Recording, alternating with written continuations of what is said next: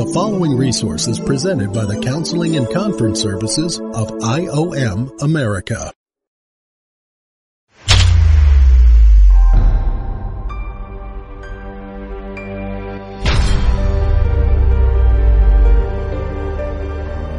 Welcome to Z-Pod.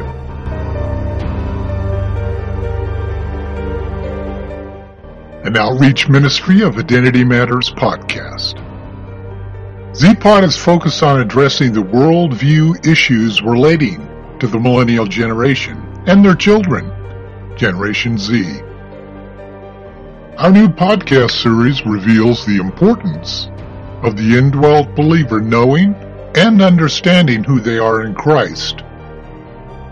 Thank you for joining us today and welcome to Z-Pod with Dr. Stephen Phinney.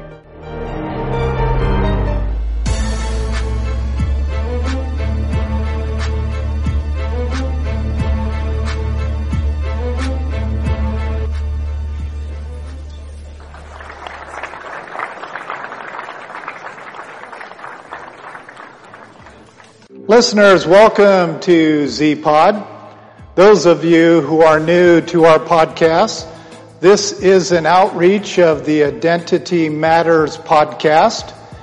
In our Identity Matters podcast library, you're going to find well over 700 posted messages, videos, articles that are based on the believer's identity in Christ which is, by the way, our primary mission, is to truly understand the cultural issues that are affecting the believer's identity in Christ and how that identity can and should be used to formulate a worldview within your own mind to understand the modern times that we live in today.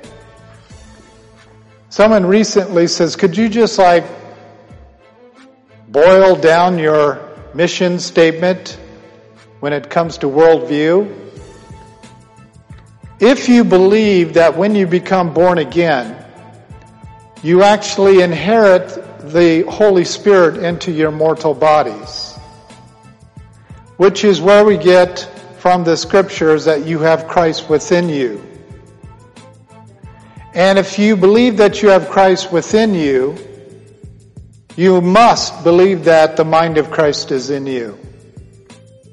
So here is the worldview statement of a Christless life worldview. That you are viewing life through the mind of God, which was accomplished by putting the mind of Christ within you. Thus you view the world through the mind of Jesus Christ. That is a Christless life worldview, plain and simple. So this is our mission for 2018 for our ministry, and that is to hone in on the present generation. There is no escaping this label. This is not something our ministry or a few other ministries is making up. It is a real deal issue that the entire world is facing, and literally the marketeers in the world today are already making billions of dollars off of our eight second shoppers, which is their label by the marketeers. Eight second shoppers.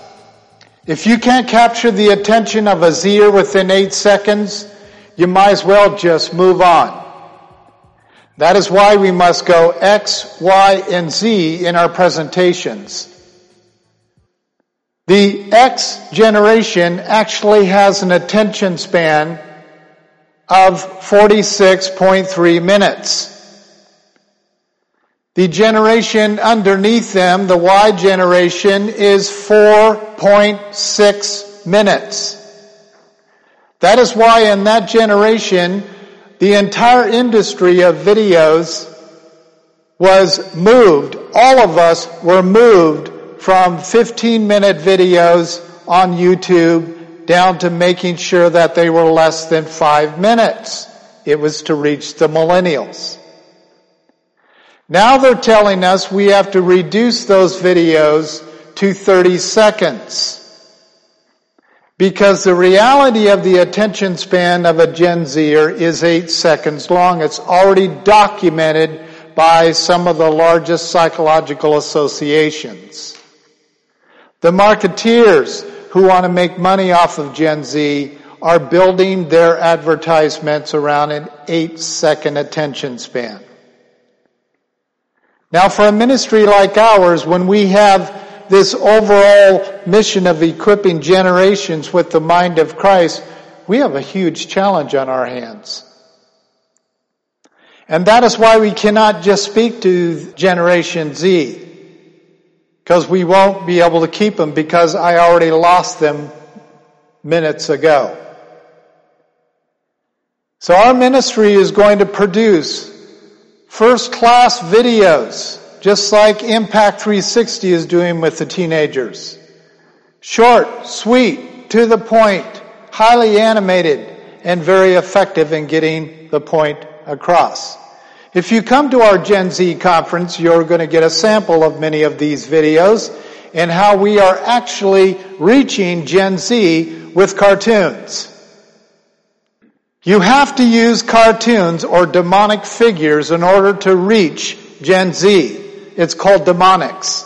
Yes, that is an actual term that's being used in the creative industry of reaching Gen Z. It's called demonics. It's creating imagery that is bordering on human and a demonic spirit. And it captures the attention of a Gen Zer instantly. Now that is sad to me when we have to use demonics to capture the attention of a generation. Now we're not going to put demonics in our videos, but we are going to use cartoons. Why in the world do you have to use cartoons with an 18 year old?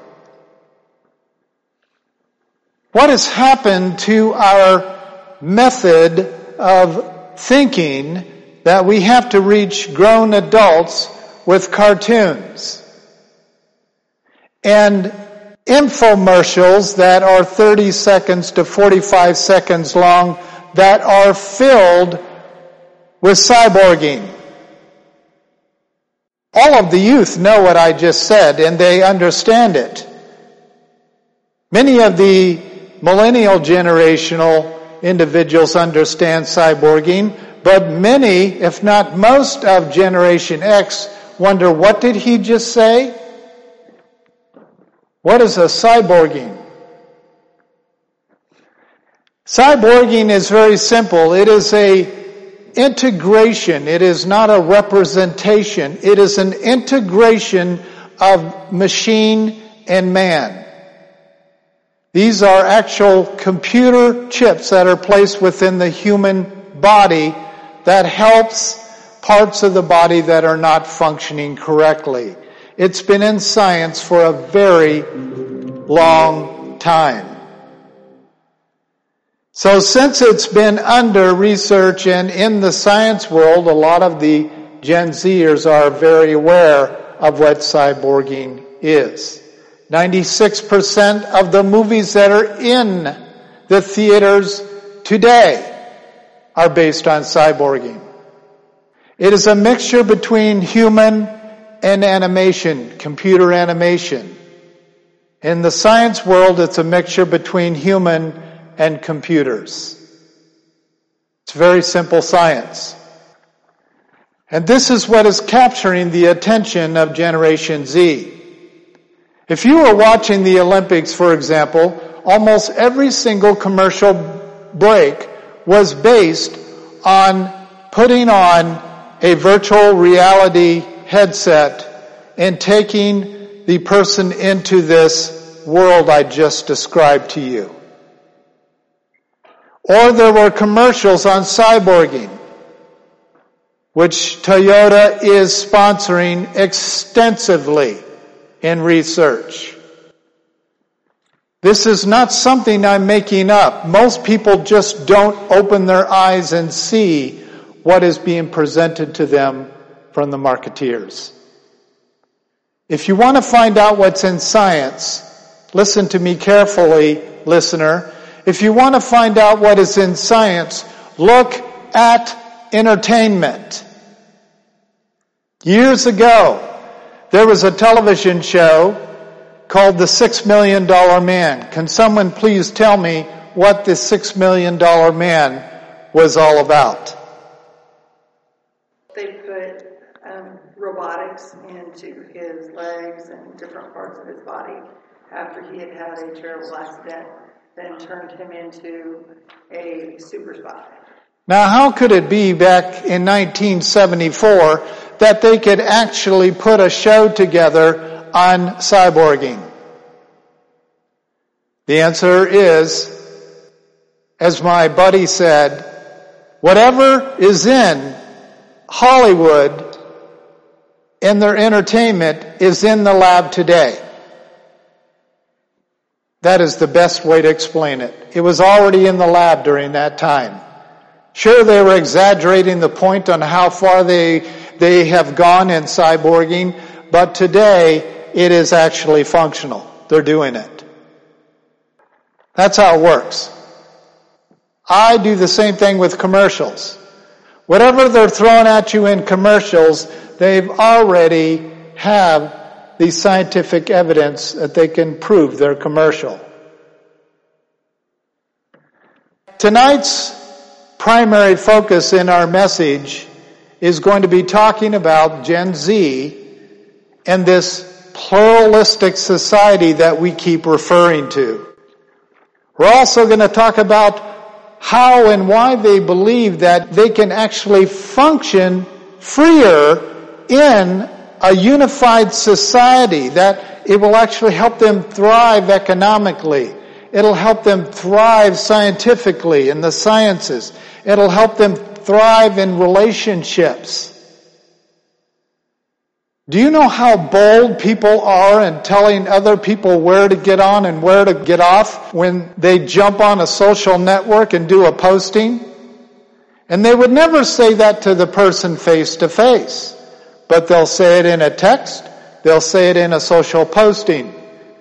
If you would understand how the human mind works with confrontation, you'll get why people, helpers like myself, are very alarmed. Because every confrontation demands a reaction or an action. So the action would be they would reply with, Wow, I never thought of that. I'm not going to do that anymore. It's an action. If they get a reaction, they get this conversation going on, this digital conversation that goes on, and the content in that digital conversation is typically beyond reality. They cannot back what they're saying to the person, nor do they want to. And then we got to talk about these tools of chaos. One of them, and the first one we're going to tackle is technology, which is why I set you up with the cyborging illustration earlier. Here's what God's Word has to say about our topic tonight.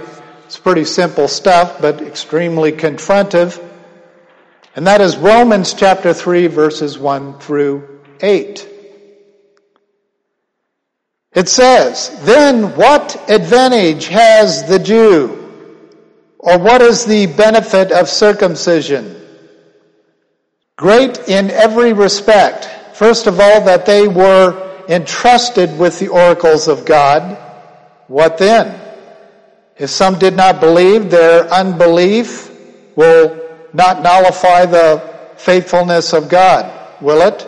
Paul is putting these intellectuals, who were the Romans, they were the intellectuals of the day. He was basically baiting them with irrational conclusions. There was a set of ethics going on in Rome that did not match the new ethics of Christendom. What they were doing at the time is they were taking this new belief of Christianity and they were integrating it into the Roman ethics that they were living by. Romans were known for homosexuality. They popularized it in their culture. This is why Paul talks about in, in Romans the problematic ethical issues of those who were men with men and women with women. He talked about them worshiping the creation versus the creator. These are ethical issues.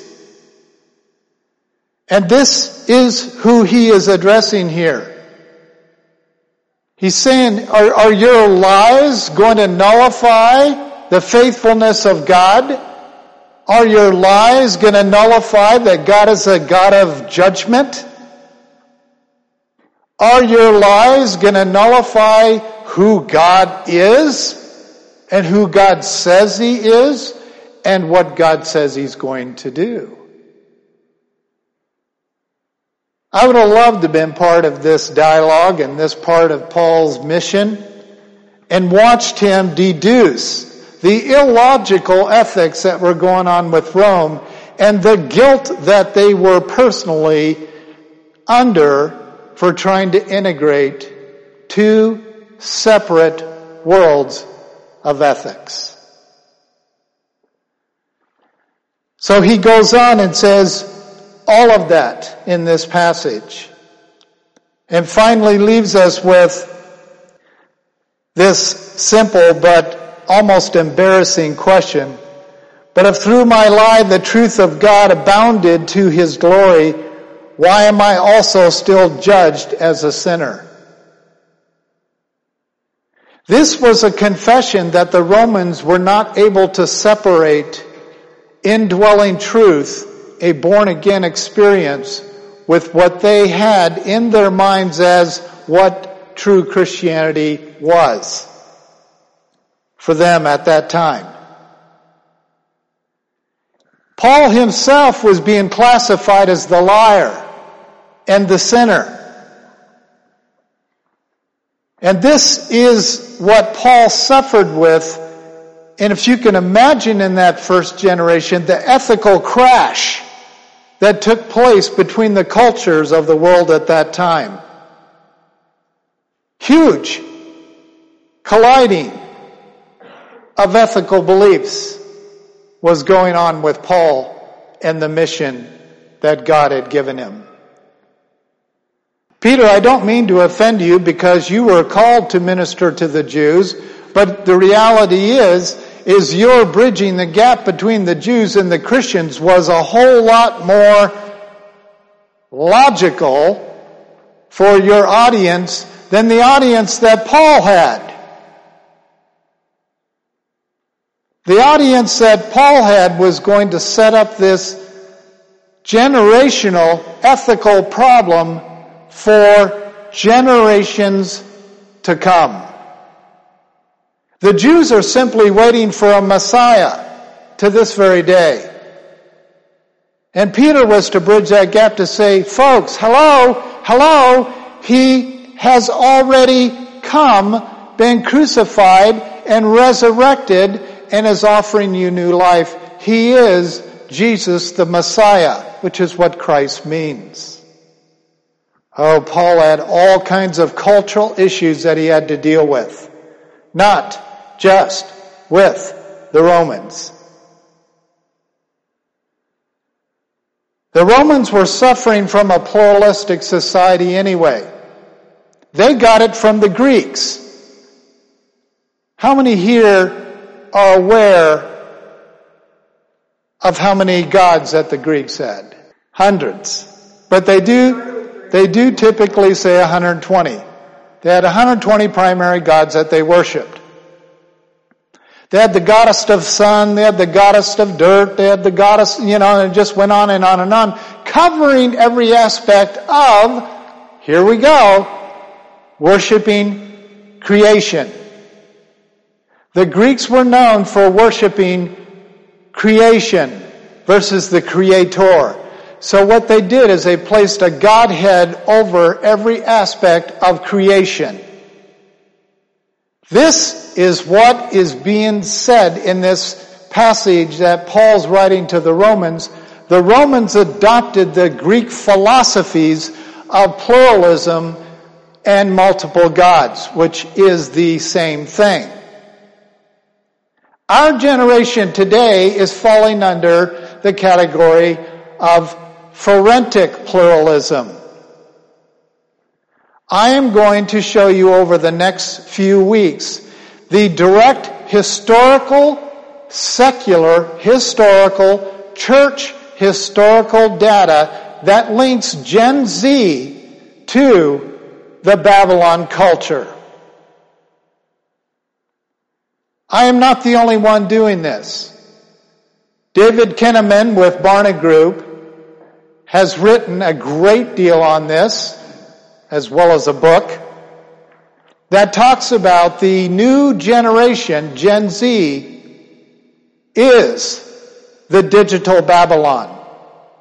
It's some of the most profound things I have read, the most honest things I have read of someone who is actually taking the time to connect this present generation to the early Greeks. And before the Greeks, it was Greeks methodology and mysticism was birthed from the educators of Babylon. I don't expect you to become church historians, but I do expect you to connect very common sense dots. Because nothing is new under the sun. Nothing.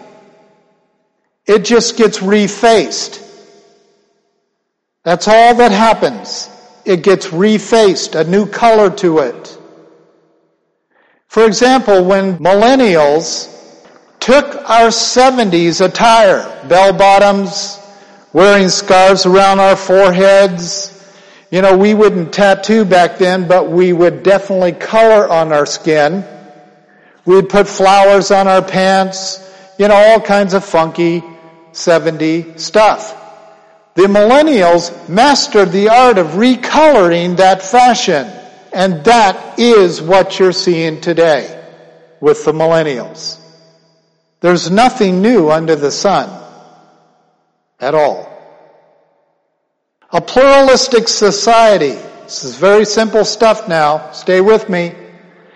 A pluralistic society is the greatest enemy of the true church today. Now just keep in mind the Greek stuff and the Roman stuff I just covered with you. It's today that it is the greatest threat to the church. Since church traditional ethics and their beliefs from the Old and New Testaments, since that was the core of societal beliefs, and what I mean by that is in 1942, if someone committed adultery, they believed that adultery was a sin and a sin against God because the church had a cultural influence on an unbeliever. So therefore an unbeliever who never darkened the doorstep of a church or opened a page in the Bible knew that adultery was a sin. They knew that divorce was a sin. Do you understand that divorce in respects to gender, a woman was not able to actually file a divorce on her husband until 1928. So almost for 2,000 years, a woman had no authority or right to even file divorce. The man had to do it.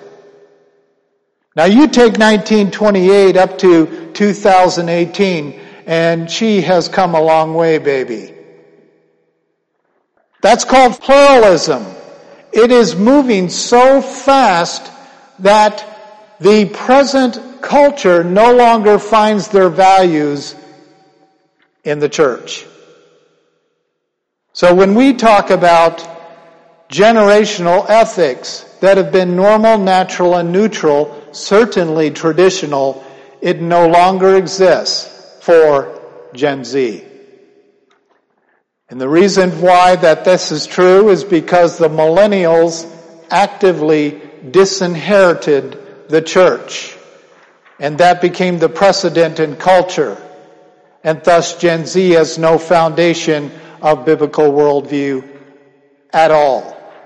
They're literally being born into families who have disinherited the church. And that's why the church went post-truth.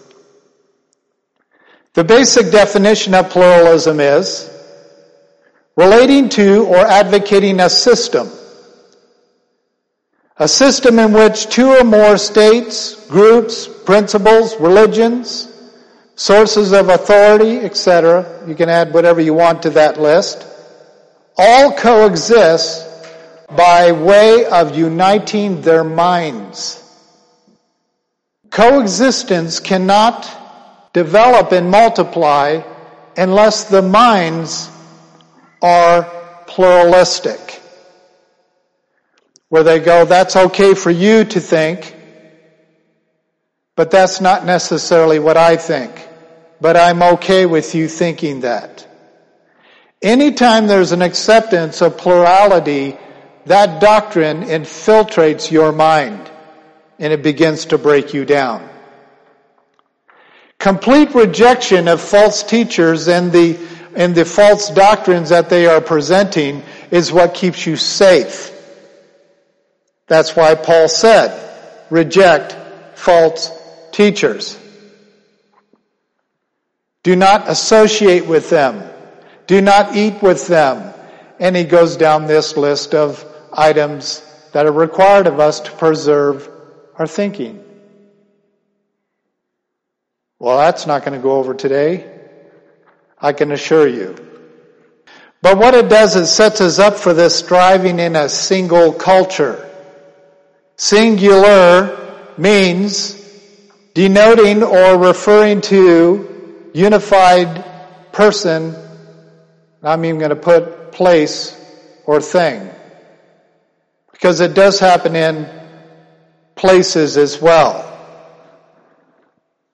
It's bringing all within those areas under one note.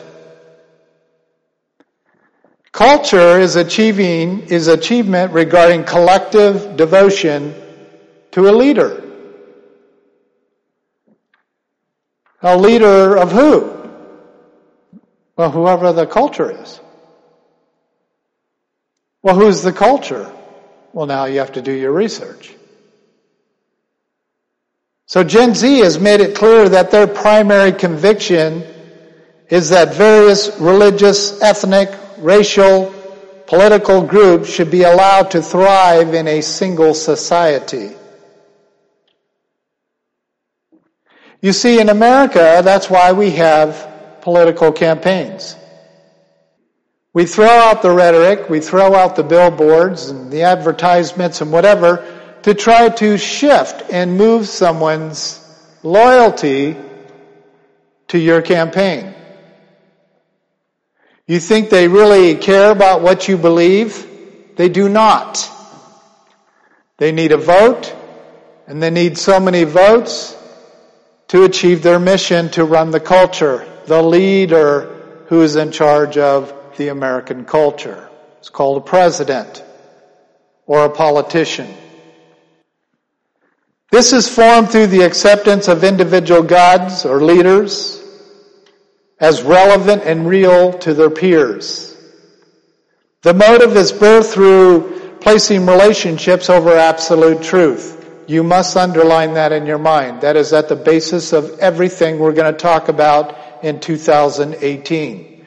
They place relationship over absolute truth.